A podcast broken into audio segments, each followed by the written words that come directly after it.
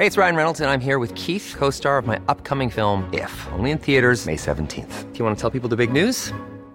All right, I'll do. Sign up now and you'll get unlimited for $15 a month in six months of Paramount Plus Essential Plan on us. Mintmobile.com slash switch. Upfront payment of $45 equivalent to $15 per month. Unlimited over 40 gigabytes per month. Face lower speeds. Videos at 480p. Active Mint customers by 531.24 get six months of Paramount Plus Essential Plan. Auto renews after six months. Offer ends May 31st, 2024. Separate Paramount Plus registration required. Terms and conditions apply if rated PG.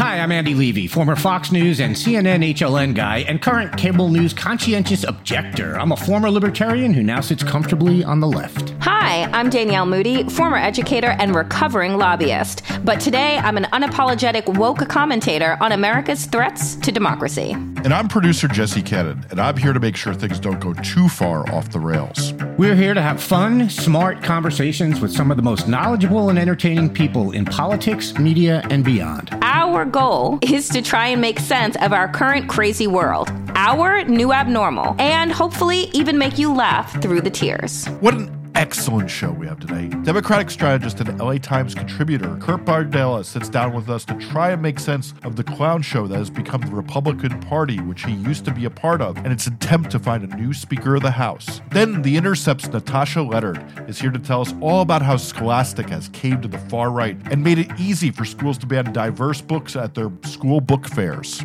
But first, let's have some fun. Danielle, it's not fat shaming, it's actually fat loving. Mm-mm-mm. In case you're wondering why I'm saying that, listeners, that is a quote from Arizona Republican Congressman David Schweikert, who has just a brilliant idea for how to solve the nation's obesity crisis. And that is to make the drugs that we know as Ozempic, Wegovy, and others uh, available to people on Medicare, Medicaid, the VA, etc. Okay, this is an idea. I will give him that much. This is absolutely an idea. I guess these, uh, I think that these drugs will become generic. The patent will expire, I think, next year. So he's talking about wanting to do it then because the price will come way down. It should go without saying, and then I'll toss it over to you, Danielle. These are diabetes drugs. Yes. These are drugs for people with a disease, and they also happen to cause you to lose weight. According to the studies that we know of, they cause you to lose weight right up until the time you stop taking them, and then you put the weight back on. So basically, what Schweikert is saying is these people would have to take this drug for the rest of their life to keep the weight off. And we already know about some side effects of the medication. We probably don't know about all of them. Take it away, Danielle.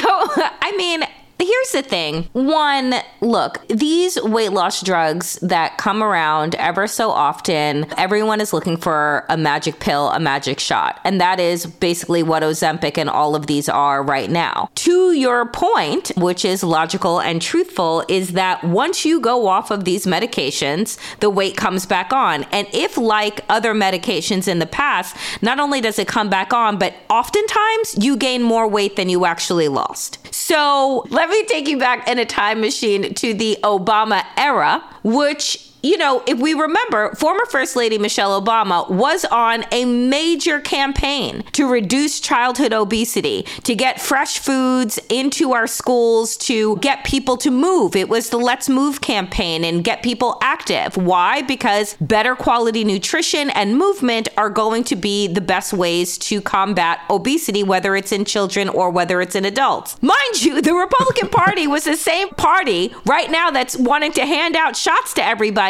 that said that Michelle Obama was trying to steal your lunch, trying to steal your dessert, and make your children unhappy. So it's just amazing that you fast forward nearly 10 years and they're like wanting to hand out medications that you don't even know what the fucking side effects are, like, you know, Pez dispensers. But when it came to actually creating healthy lifestyles, which will last you longer than these shots will, the Republican Party was anti combating obesity through healthy means. So they're just full of shit, is essentially what I'm saying. This Ozempic for all, you know, not fat shaming, but fat loving, brought to you by the people that wanted your kids to eat pink slime in school. Just want to just want to say that. Yeah, and this is the anti-vaccine party. This is the party that doesn't Oh, want correct. you to get shots, That too. but now they want you to get shots. You know, Schweikert was opposed to COVID vaccine mandate, but he's all about letting people on Medicare and Medicaid and whatever having them shoot themselves up every week to lose some weight. Yeah, some interesting stuff there. And I'm pretty sure, you know, there's some type of kickback involved here. so let's just be clear that these people do not do anything that doesn't result in cash in their pockets or gold bricks in their closets. And I know it was a Democrat with the gold brick, but you get my point. Yes, I do get your point. All right, let's move on to slightly more important stuff. That is a subject that our producer Jesse Cannon refers to as, I believe it's the dance of the nine fools. Is that correct, Jesse? Mm-hmm, mm-hmm, mm-hmm.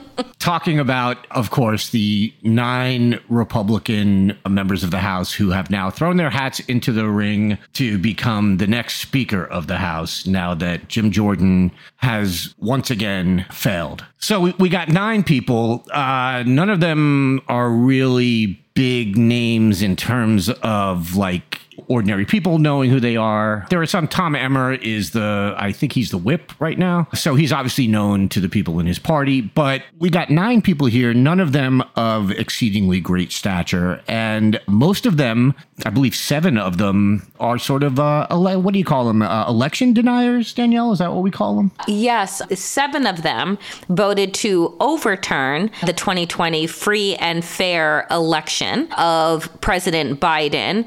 And no one knows who these people are. I would argue that some people inside of their own party don't know who they are, which means, and in folks, all jokes aside, the reality is that this is a job that comes with great prominence, requires great skills at negotiating, requires fundraising capability, the ability to get on television and spread your party's message. And when I'm looking at this roster, not only do I not know who these people are, also, can somebody explain to me why the fucking New York Times decided to run the roster as if we were trying to choose like the high school athlete of the year?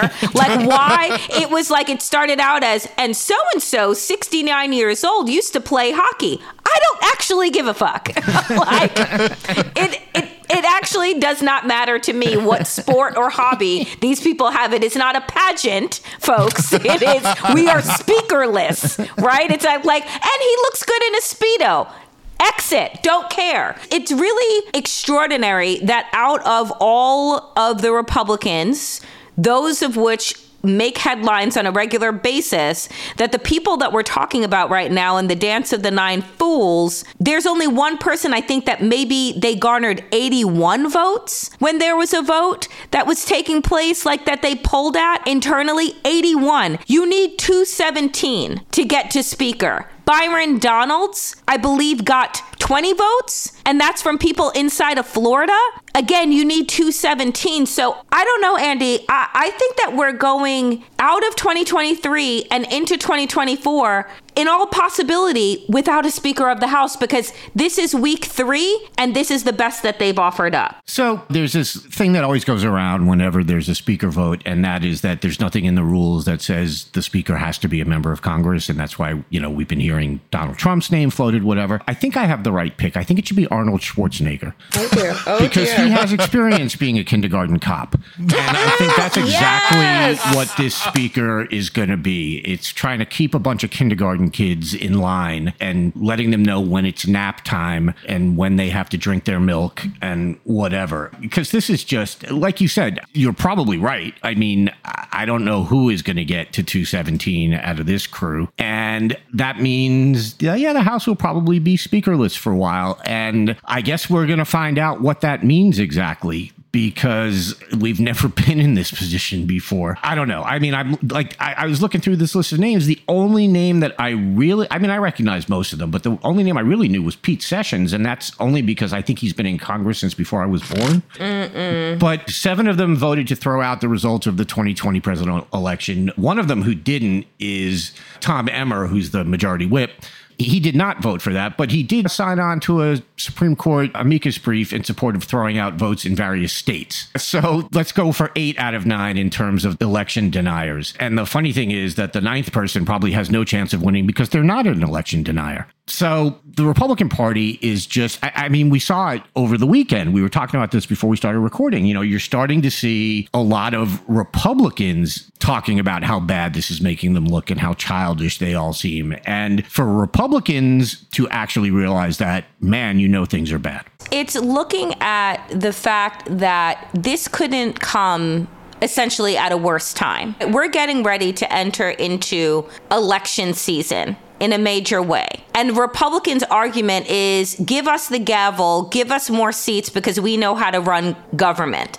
They can't pick a fucking speaker. What is your message to the American people as to why they should vote for you? You have a majority in the House. It's four seats, but it's still the majority in the House. And this is what you've been doing. So, like, when I'm looking at this, what is it that the Republicans are showing the American people right now? What if they put forward? Okay, so they decided to avert a government shutdown for right now. Aside from that, we have Hunter Biden. We have a couple of really contentious uh, committee hearings that we've seen. We have absolutely no real legislation that that has come forward. And then you have been speakerless as we're counting heading into one full month, while there are international crises as well as crises in the United States. I don't understand what your pitch is to the American people in election season as to why we need more and not less Republicans. Yeah, well, it sounds to me like in that case, this couldn't be coming at a better time. For Democrats, 100%. I.e., for the country at this point. I do have to correct something I said earlier. I said that the ninth person probably didn't have a chance because they were not an election denialist. I misspoke. Uh, the ninth person is Austin Scott, who also signed on to that uh, Supreme Court amicus brief along with Tom Emmer. So it's nine out of nine. But yes, back to what you were saying.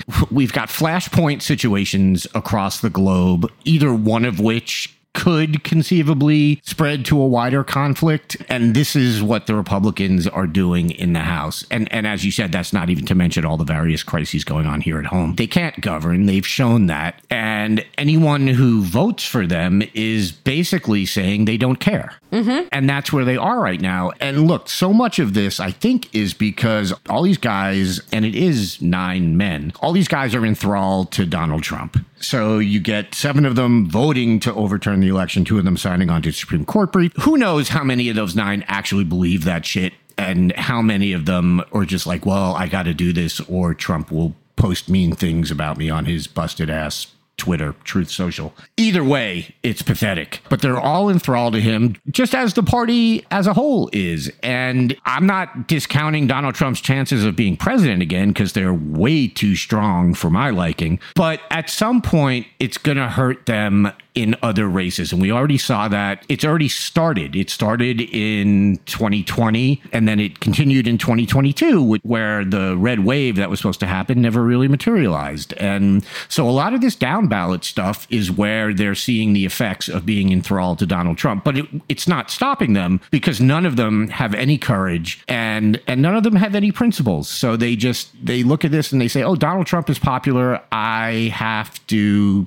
support him 100%. And if that means saying things that I know aren't true, I will go ahead and say them. And that's going to work for a while. It has worked for a while. It, it got McCarthy to the speakership. And then, of course, it got McCarthy out of the speakership. So they all suck. And none of them have any principles. And at some point, I think it's going to come back and bite them in the ass. I think that we've reached the biting of the ass part. Yeah, yeah. Like, I just, I don't see how this gets any better. I think that it gets worse as time goes on. And just to remind you that everyone that Donald Trump put his Midas touch on, it was more like the touch of Medusa, and they all died on the vine. Like that, he didn't have any winners so that he endorsed for elections, whether it was the Senate, whether it was Secretary of State, or what have you. They all lost. So they want to keep on that streak keep on keeping on for 2024. Yep. and the other person that's going to keep on keeping on is Donald Trump when it comes to lying on his busted ass Twitter, Truth Social. As we know, last week, Sidney Powell and then later Kenneth I am honestly unclear how to pronounce his last name. I'm just going to say Cheesebro because it's more fun. So, Sidney Powell and Kenneth Cheesebro, both of whom were lawyers for Donald Trump, pled guilty in the Georgia cases and have agreed to testify against him. Donald Trump took to Twitter, uh, sorry, to Truth Social over the weekend and said, despite the fake news reports to the contrary, and without even reaching out to ask the Trump campaign, Ms. Powell was not my attorney and never was.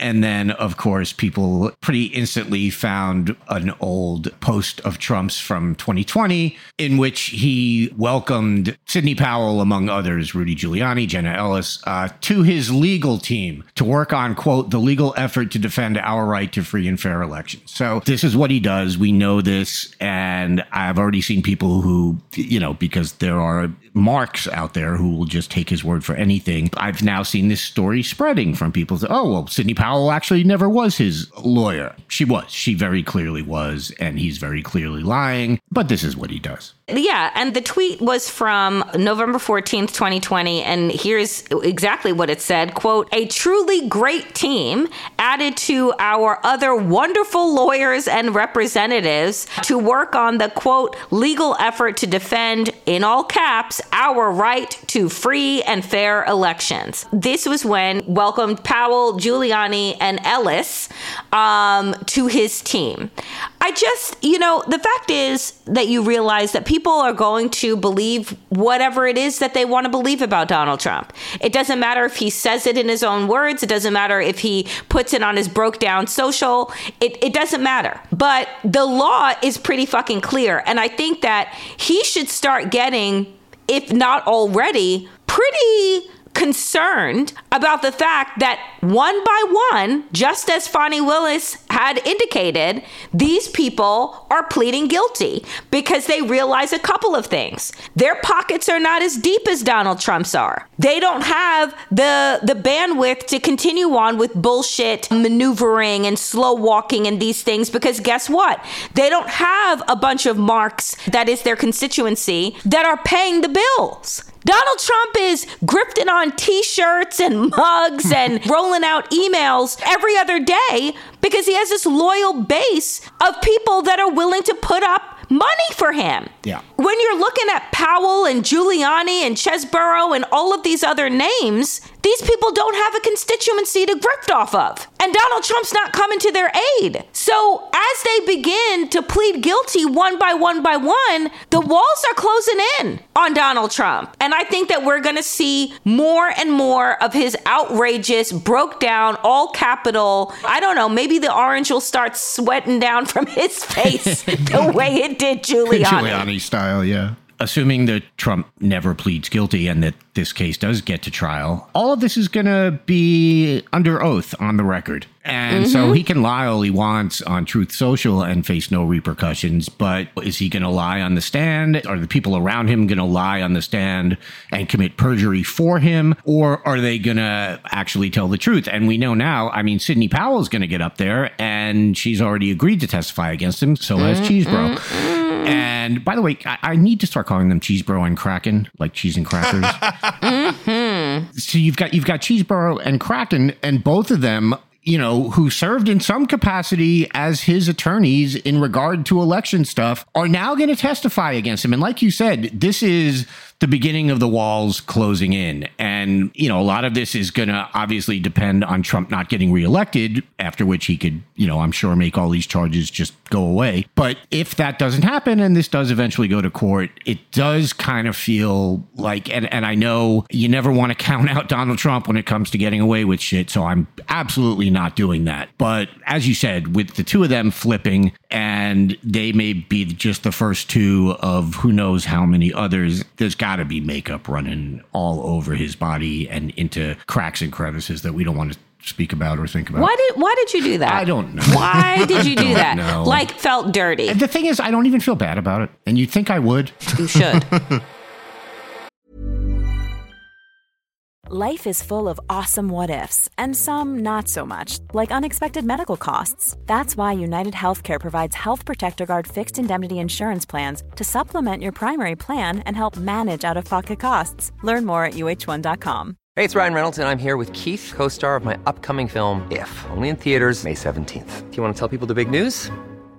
All right, I'll do it. Sign up now and you'll get unlimited for $15 a month in six months of Paramount Plus Essential Plan on us. Mintmobile.com slash switch. Upfront payment of $45 equivalent to $15 per month. Unlimited over 40 gigabytes per month. Face lower speeds. Videos at 480p. Active Mint customers by 531.24 get six months of Paramount Plus Essential Plan. Auto renews after six months. Offer ends May 31st, 2024. Separate Paramount Plus registration required. Terms and conditions apply if rated PG.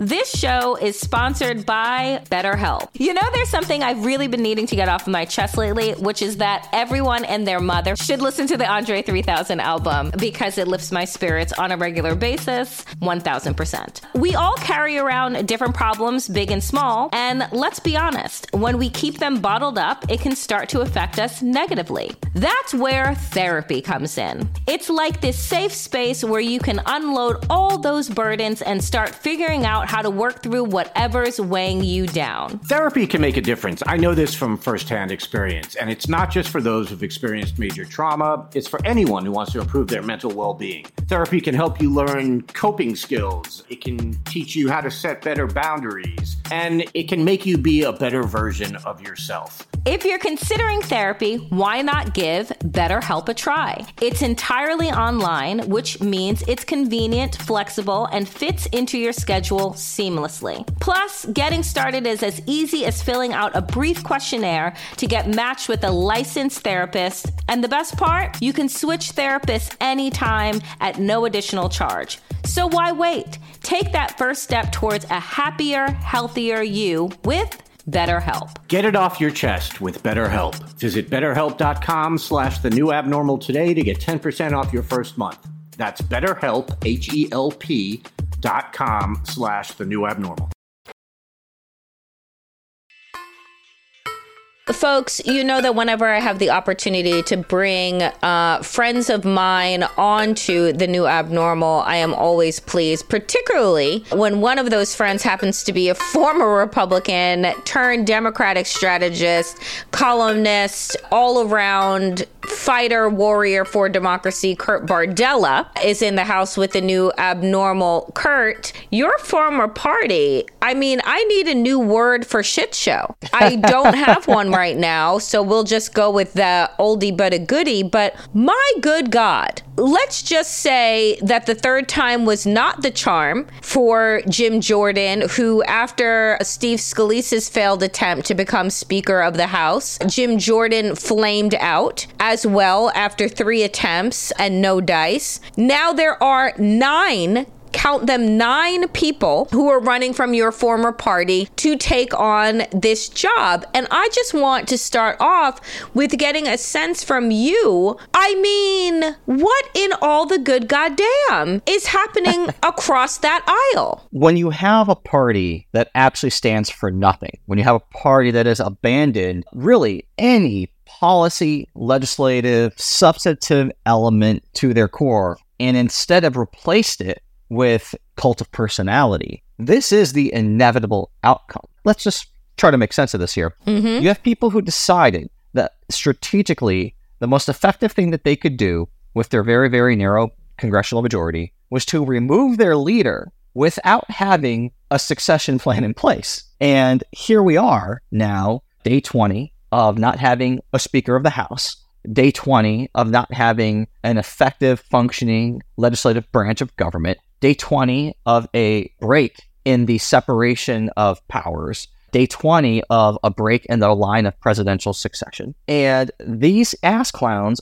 are nowhere near close to even finding their way through this. These guys couldn't find their way out of a paper bag. Nevertheless, have nine people, the majority of whom are anti democracy, the majority of whom did not vote to certify a free and fair election in 2020. It seems that being an election denier is a prerequisite for trying to be the leader of the Republican Party. And here we are now with global circumstances creating an absolute necessity to have a functioning Congress, in my opinion, with the situation in the Middle East as well as Ukraine. When you have significant national global security implications on the line, and we don't have right now a functioning branch of government. That is not something that you expect to say about the United States of America. Imagine, imagine what hmm. these very people would be saying if the day after September 11th, 2001, Democrats in charge of Congress somehow manufactured this situation where nothing could get done and so much was riding on the United States overall. They would be losing their shit, rightfully so. And really, what we're seeing right now, Danielle, is the seeds of which were planted really back in the 2010s with the Tea Party, the rise of the Tea Party, the rise of people like Jim Jordan. People have to remember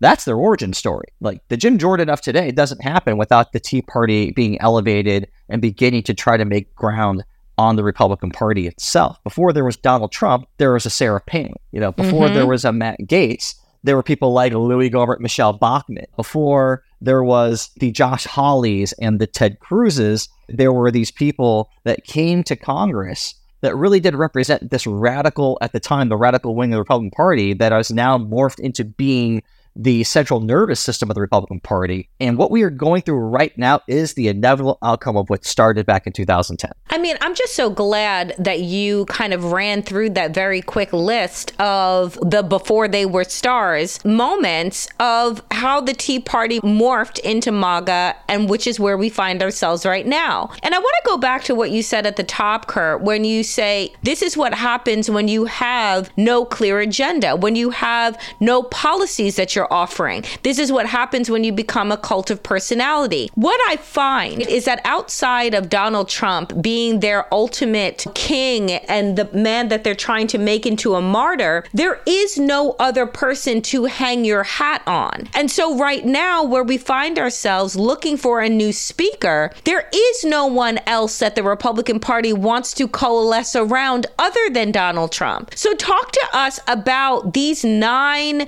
you know, election deniers, these people who find themselves wanting to throw their hat in the ring of the circus, that they don't have the the brand recognition, they don't have the name recognition, they don't have the fundraising prowess to be able to take this party where it needs to go.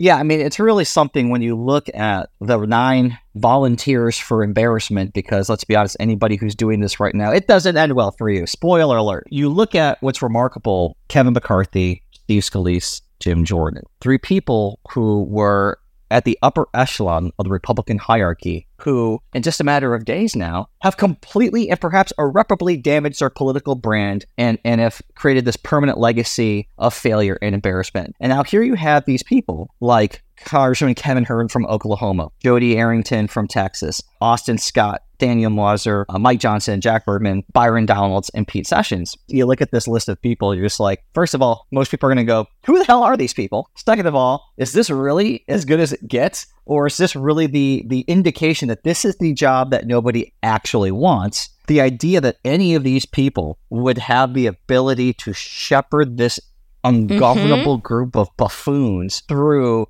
Israel Ukraine funding, through a potential government shutdown that we're marching towards in less than a month, being able to navigate and negotiate around the Marjorie Taylor Greenes, Lauren Boeberts, the Matt Gaetzes of the world, and still do the ability of protecting their majority, which is, by the way, the speaker's job is in theory to protect the congressional majority into the next election. I don't see how any of these people are in a position to do that. You are signing up for political failure and for a job that, frankly, there can be no success because this is a party that is made up of people who have been individually rewarded for breaking all the rules, who have been given opportunities and platforms and money and followers and have created this ridiculous incentivized system to completely annihilate the structures of governance so that they can become the congressional equivalent of an Instagram influencer Mm-mm. peddling instead of products and makeup and cooking and brands. Instead, that they're peddling anti-democratic values. They're peddling racism. They're peddling sexism and misogyny and anti-Semitism. They have continually, time and again, been elevated by like minded people who are profiting from this type of garbage. And anyone who wants to sign up to be the leader of that pack, you will become cannibalized by those very people. It should not shock a single person, Danielle, that some of these people who voted against Jim Jordan ended up getting targeted by the MAGA masses, had threats sent to their spouses, very disturbing Absolutely and dangerous disgusting. things that you and I have been living with mm-hmm. since 2016 at the very least. It's like, welcome to our world, guys. It's not so great when they turn it on you, but that's what will ultimately happen. Just as anybody who signs up to work with or for and to serve Donald Trump usually ends up needing a lawyer at the end of that sequence, anyone who mm-hmm. signs up to govern, try to govern and corral the Republican conference in the House of Representatives, you are just signing your political obituary ahead of time. You know, Kurt, as somebody who worked on Capitol Hill, that worked for the Republican conference, I just have to ask what does this say to Republican voters coming into 2024 about this party's inability to be able to get their shit together? How are they going to ask for votes from a constituency when they have nothing to show for said votes? You know, it's the old adage that you can't beat something with nothing. That ultimately is what the Republicans now have been offering the American people for a really long time. Absolutely nothing. Just catchphrases and slogans build the wall, drain the swamp, Hillary's emails, Hunter Biden's laptop. Like these, these are all Right. nifty catchphrases that at the end of the day have nothing to do with anyone's day to day life in the real world, right? And the idea that that's going to be the prescription that somehow sweeps the nation by storm is, I think, such a fallacy. While there are those who obviously enjoy the political entertainment, we'll call it, the WWE, UFC ification, if that's a word, to, you know, of, of our political process. That's really what they've done to Congress. Congress might as well be the octagon at this point. Mm. That is not going to be a long term winning strategy, as we have seen now in 2022,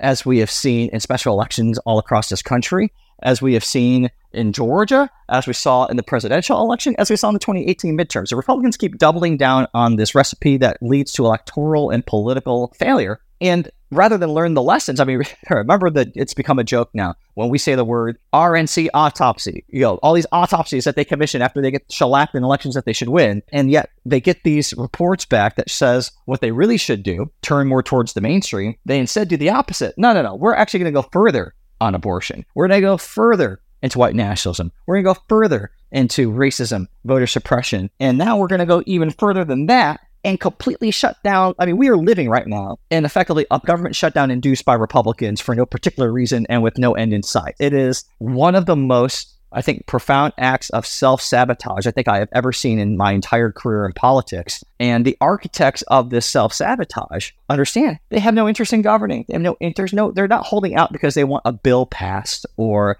a specific policy prescription that they're fighting for. I could wrap my arms around that. If you had a specific thing that you're willing to die on the hill for, like, okay, that at least I can rationalize. But when you just go through this, and like I said, you kicked out your leader, Kevin McCarthy, but had mm-hmm. no succession plan. There was no plan B. And we all know Republicans don't like plan B as it is, so it's not really that surprising. But still, it's like, come on. Like, I mean, you have to ask yourself if you're a Republican in Congress right now and you look at what's going on, how much longer are you willing to tolerate this shit? Like, at what point do you just confront some of these lunatics and just say, knock it the fuck off, or I will literally knock you out. This is a plague on everyone's house here. And the longer that this goes, the more inept and incompetent and just completely, you know, the abysmal failure of Republican leadership. It's like you can't say the word leadership in Republican right now because it's just a joke. if there were to be someone or a small faction of people who would say, we have to knock it off, like it's time to move forward, who would that even be? Who would that even be? Sure, there are a handful of people that won their seats in districts that Biden won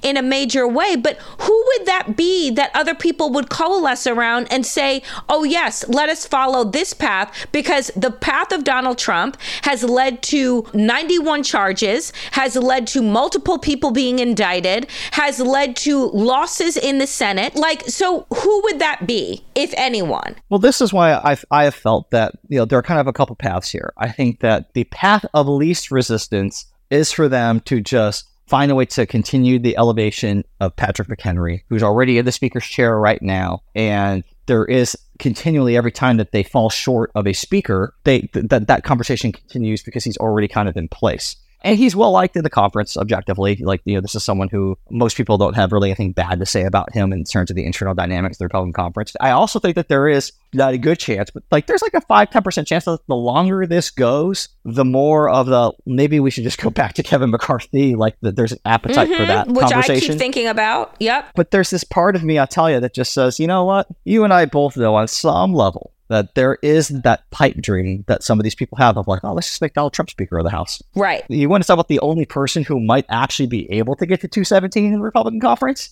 At this point, there's no reason for me to believe that if Donald Trump really went out there and, and said, okay, make me speaker, we're going to knock this shit off, that that wouldn't happen. Uh, because if these people were so willing to just cast aside democracy to fuel Donald Trump's lies and conspiracy theories and fraud, there's nothing that makes me think that they wouldn't do the same thing to the House of Representatives if Donald Trump really stepped forward and said, I want to be Speaker of the House. These guys are capable of anything. And, and if there's one thing that we've learned from this whole sequence, it's that if there is a wrong move, a bad move, or a dumb move to make, these Republicans will probably do that. Yeah. It's hard for me to stay in a place of just unimagined bad behavior when the consequences are so extraordinarily stark. We're talking about funding two separate crises that are happening internationally in Ukraine, in Israel and Palestine, and not being able to do that because we don't have a functional house to go through. We're talking about a presidential election coming up, the government shutdown,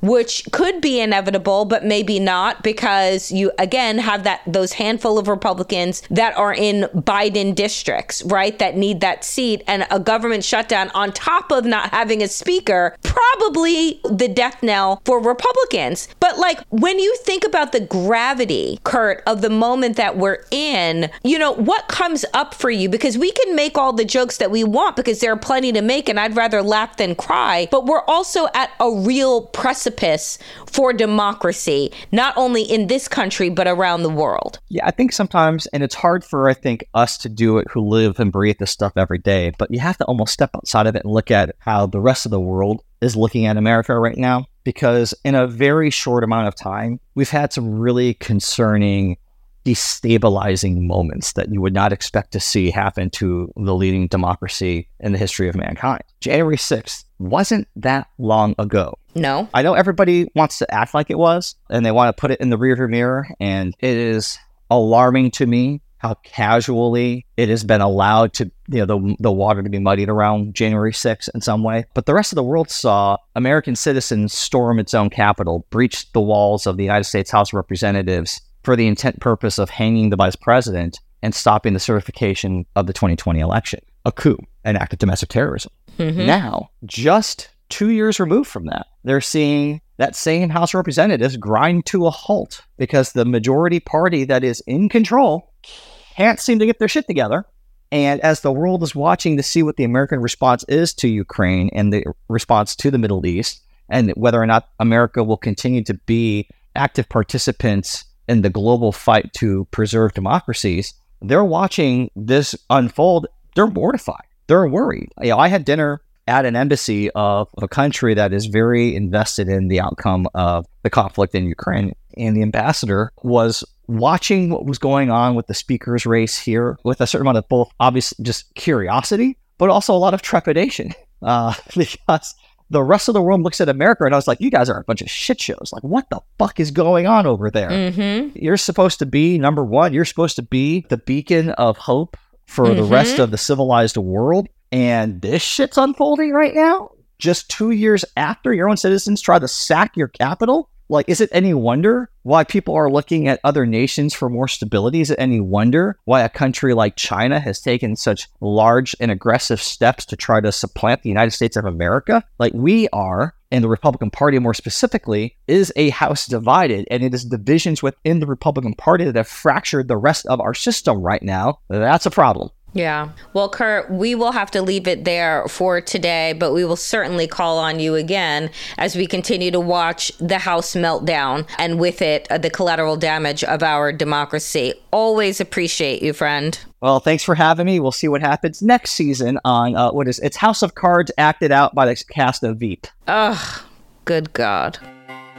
No doubt many of you are familiar with Scholastic, the world's largest publisher of children's books, from the many book fairs it holds in schools across the country. Well, the company, which is worth over a billion dollars, now finds itself under fire for a decision to I guess you could say, segregate its elementary school fairs by having a separate section for books that touch on race, gender, and sexuality. Joining me now to discuss is Natasha Lennard, columnist for The Intercept and also the Associate Director of the Creative Publishing and Critical Journalism Graduate Program at the New School for Social Research here in New York. Natasha, thank you so much for being here. Thank you for having me. Hi. Hi. So obviously, all of this is a response to legislation in states such as Florida, Arizona, Alabama, and others. Tell us a little bit about the types of laws we're talking about before we get to Scholastic's decision. Sure. So uh, we can broadly describe these as the book ban laws that are being pushed forward, proposed, and passed quite swiftly in red states by Republicans very much invested in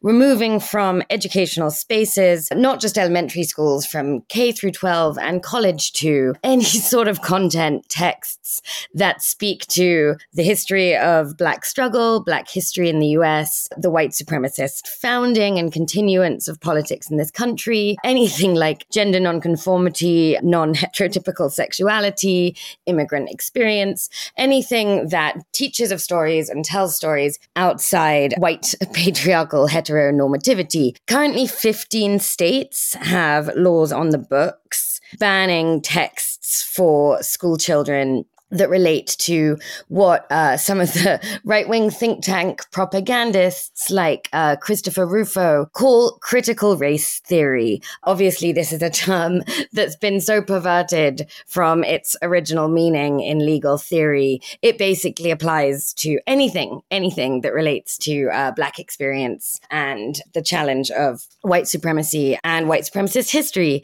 So uh, these laws have been taken up by a number of states. There's 30 proposed now, 15 have been passed, and they're really vague. So they have all kinds of language that speaks to anything relating to critical race theory, ethnicity, or sex, or complicated topics. So, for example, if we look at the language from an Arizona ban, it bans for all school children the instruction that presents any form of blame or judgment on the basis of race, ethnicity, or sex. So, of course, these are kind of, of like extreme dog whistle concepts. No one is right. ever going to reprimand a teacher from teaching a book that includes a heterosexual couple, a heterosexual cis couple, or the story of Christopher Columbus uh, right. going unchallenged as a sort of salutary history. So, it's it's a lot of kind of dog whistle language that gives states and then school districts and right wing school boards that have been infiltrated en masse at this point by right wing parents' rights enthusiasts. It gives them a huge amount of leverage to pick and choose which books to remove under the broad remit of these very feebly framed and loosely framed laws that then put, you know, school districts in that difficult position of how exactly does one abide by such a kind of infirm and reprehensible law, and indeed should one? And that's the context in which we're talking about this decision Scholastic has made with its school book fairs. Okay, so what Scholastic does is they look at this that's going on in all these states and they say, what we're going to do is we're going to have our regular books that we give out to these book fairs or that the book fairs can sell.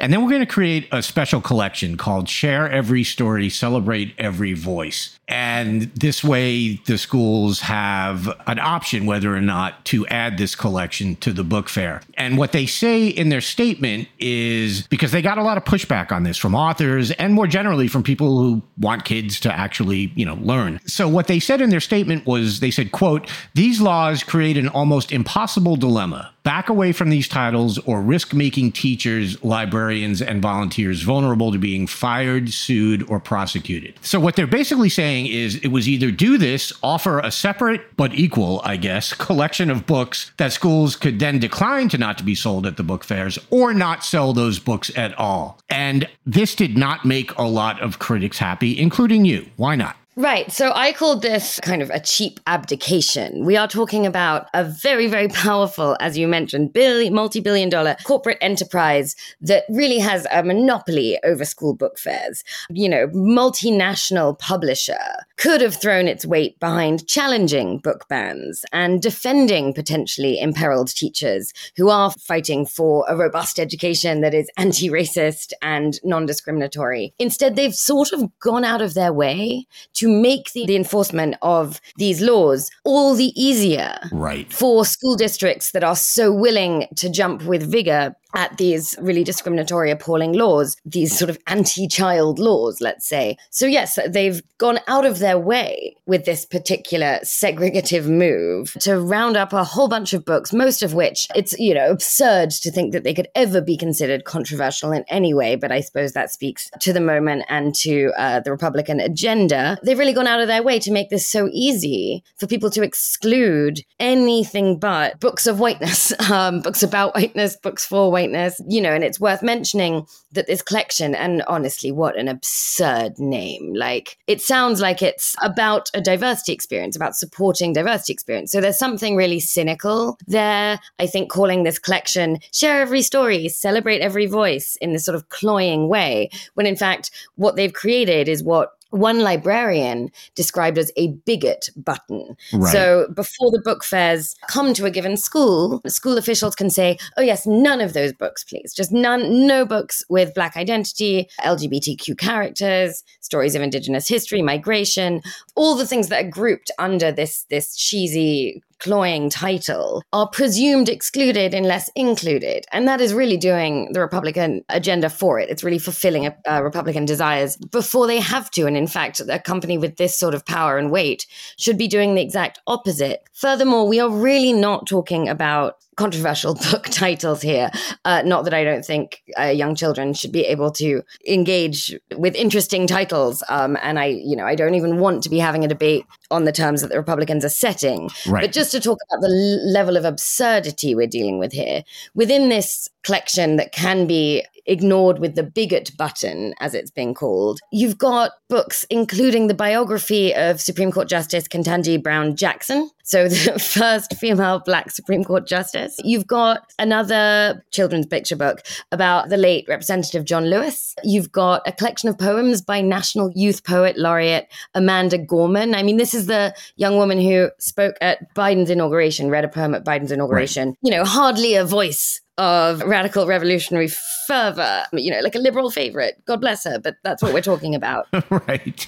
And then, you know, you've got kids' books in there that just have LGBTQ characters. They're not even necessarily LGBTQ stories. They're just normalizing the fact that, you know, LGBTQ people exist, indigenous Right. people exist, disabled people exist. Yeah. And they're, they're kind of grouped together in this way so they can just be easily removed from all school book fairs. And I just think that's doing the Republicans work for them. Am I especially surprised? Uh, no, like I didn't think, you know, a multinational corporation, which is very much engaged in a problematic education private public partnership that we are providing for children in this country. You know, am I surprised that they're eh, doing state work for some of the worst state laws? Not really. These are the sort of companies that will go only so far in their diversity and inclusion efforts as market testing will advise and permit.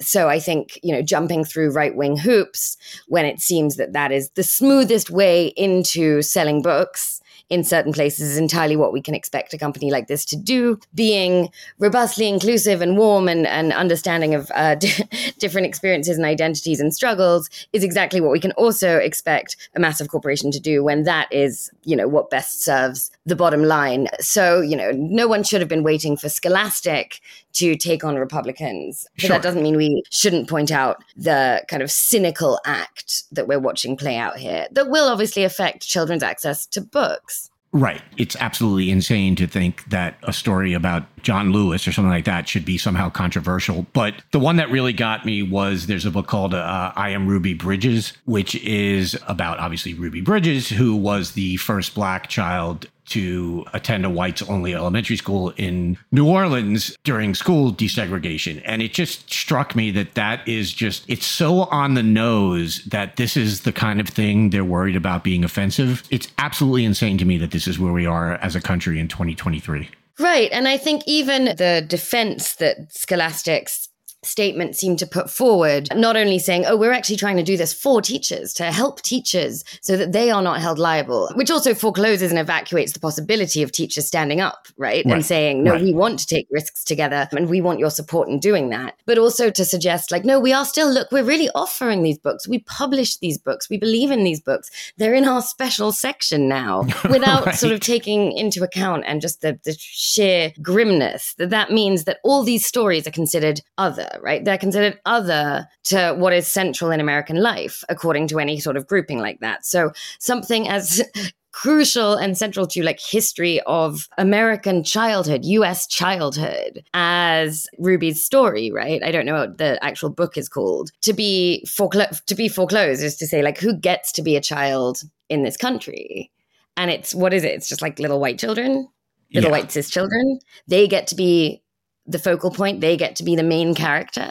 It boggles my mind that no one stopped and thought, we're going to put a book about Ruby Bridges, we're going to put that in a separate category. It's a book about a girl who helped desegregate schools. And they're taking that story and segregating it. And it just, it boggles my mind that nobody stopped and thought about how inane that was. I mean, I think a lot of the actions we're seeing, not only companies like this take in order to kind of serve, or, you know, in response to paranoid concerns about going astray of, of the law without understanding that like obviously any sort of history we would want to teach often includes stories of people disobeying bad laws right. but again do we expect massive corporations to do that? Do I think this was particularly carefully done? Evidently not. Do I think it's going to be a company like Scholastic that means that we undo these laws existing in the first place, that we unseat these kind of Republicans, that we shift the shape of education so that actually access to books for children in schools around the country is not reliant on bringing in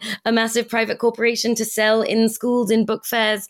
You know, we've got a lot of change that needs to happen that, that wouldn't be in the interest of Scholastic. But it's worth remembering that nor is Scholastic, especially in the interests of fighting for best possible educations either. It's pretty shocking, but no more shocking than a lot of the other things we're seeing playing out. Yeah, that's true. Yeah. In the educational terrain right now, thanks to Republican eliminationist agendas. So you wrote an excellent piece on this at The Intercept, and in that piece you cited another excellent article on this that Judd Legum wrote over at Popular Info. And he pointed out that there's this new company called Brave Books that has been created to counter, quote, the progressive agenda in so many of today's children's books. And that this company, Brave Books, has been criticizing Scholastic along the usual terms. The word woke gets thrown around a lot. It feels like that's part of at least what we're seeing here is that Scholastic is afraid of some small minority of idiots calling it woke. Does that sound right? Right. And thanks to minority rule, this small minority of idiots do have quite a strong voice in, in this country. Yeah. You know, and regularly have the support of the highest court in the country and leaders of dozens and dozens of states. So this minority is a, is a powerful one. But the idea that Brave Books is actually a threat to the monopoly control that Scholastic has over book fairs is absurd. But what we're seeing play out in this discourse is exactly what we saw with Ron DeSantis trying to create a campaign around Disney being some right. force, black liberation and queer liberation, woke Disney. In the same way, the idea that like Target was, you know, some force for LGBTQ liberation right. because yeah. they dared to suggest that gay people exist and, sh- and should celebrate pride in order to sell t-shirts right um, and i yeah. think with all these cases what it does is it, it, it kind of shifts the fulcrum in a really grim way because i don't want to find myself fighting for scholastic i don't want right. to find myself fighting for disney but you know nor do i want to say it's absolutely fine for scholastic to do something like this book segregation offering or for target to remove its pride clothing items and whatever it was selling that so perturbed the deeply troubled and uh, eliminationist far right. But, it, you know, now we've ended up in this argument again where we're talking about, mm, you know, massive corporations whose drive and sovereign is capital to then the far right who treat them as some sort of like far left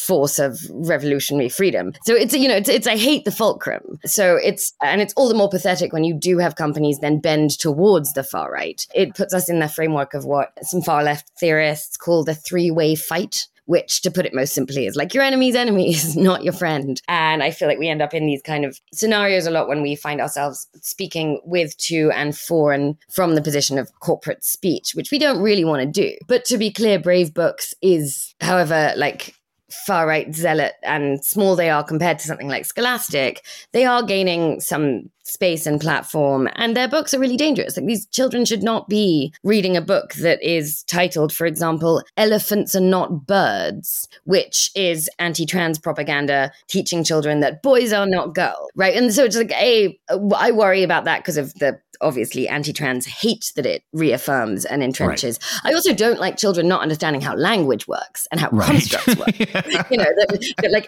how, how like the world is categorized through the use of language. So it's like you know, it's it's this is terrible education from like just literally basic un- basic understandings of meaning making, but then is also truly like producing hate. So pro- problematic all around. And yes, Scholastic, I think pointing out what they're doing now, they don't get brownie points for not being brave books, right? Yeah. Look, it strikes me that this type of decision by Scholastic is exactly what the Ron DeSantis's of the world want. They pass these laws not just to affect their own states and their own school districts, but because they want it to have a chilling effect all across the country. And as you pointed out, by Scholastic lumping or putting all of these books in one category with an option of a bigot button where people can just, it's very easy to just push that button and say, oh, this will make my life easier. I'm just going to push this button and then I won't have to worry about this. And Scholastic, it seems, has played right into the hands of those kinds of people. Natasha, thank you so much for being here and thank you for writing on this issue. I've been following this for a while and it's really disturbing and I appreciate the work you're doing.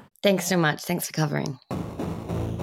Danielle Moody. Andy Levy. Danielle, kick off this week for us. Who's your fuck that guy? Bring it. So here's the thing. Everybody, everybody has an allowance from this motherfucker but me. I just don't understand it. Harlan goddamn Crow, the comic book villain of democracy, apparently gives writes checks not only to his favorite Supreme Court patsy, Clarence Thomas, who he's funded everything in this man's life, down to his draws and private schools and vacations and what have you, but apparently he is also given money to Cornel West. Cornel West has decided, however, to return the money, saying this. So Harlan Crow gave Cornel West $3,300, which is chump change to this man who has, you know, given at this point to Clarence Thomas, has got to be millions when we're talking about trips and private schools and buying a home and, and all of these different things. But this is what West said when he took to the other broke ass social media platform formerly known as Twitter.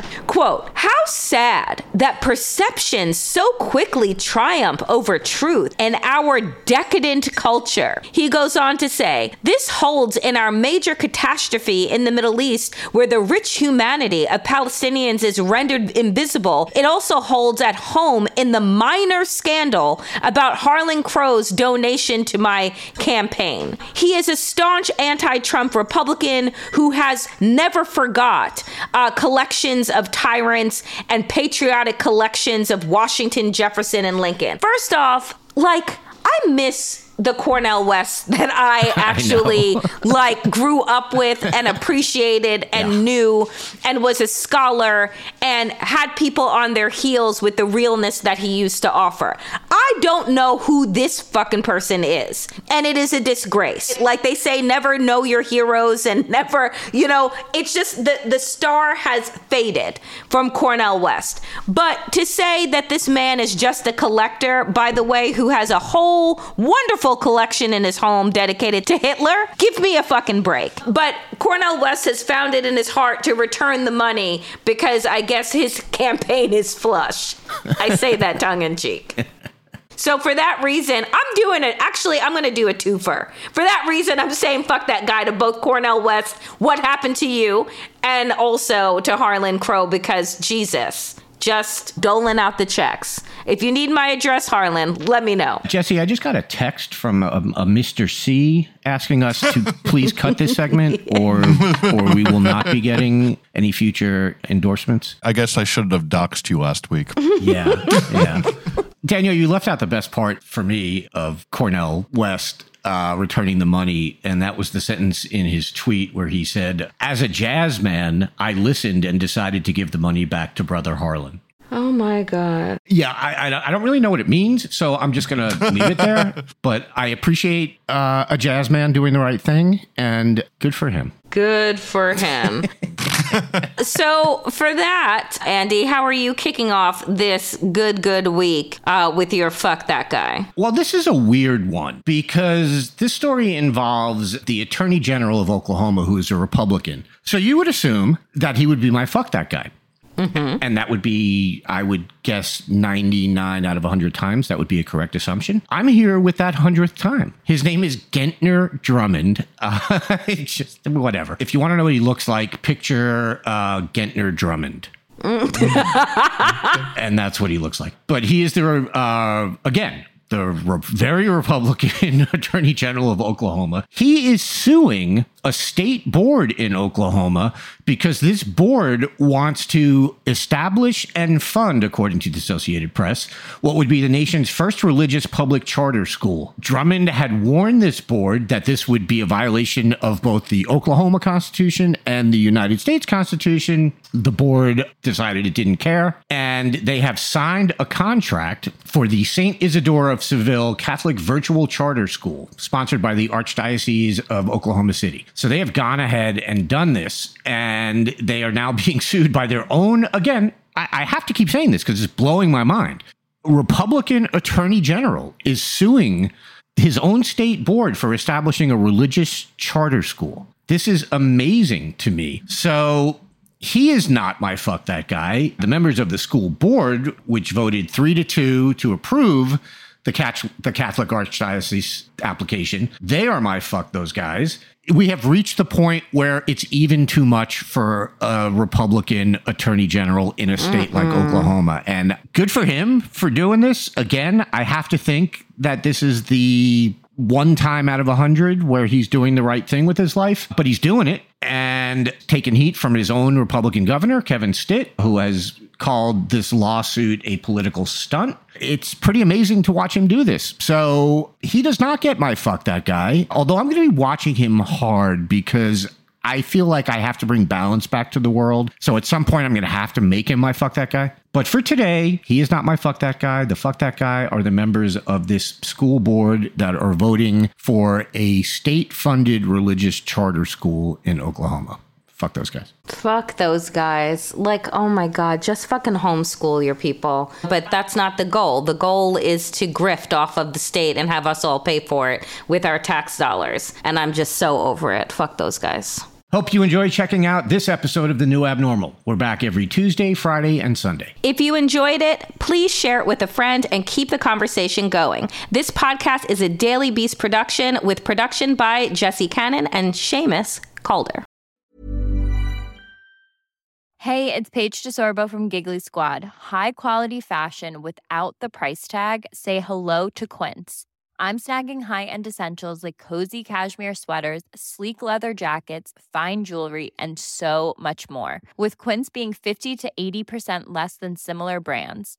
And they partner with factories that prioritize safe, ethical, and responsible manufacturing. I love that. Luxury quality within reach. Go to quince.com slash style to get free shipping and 365 day returns on your next order. Quince.com slash style.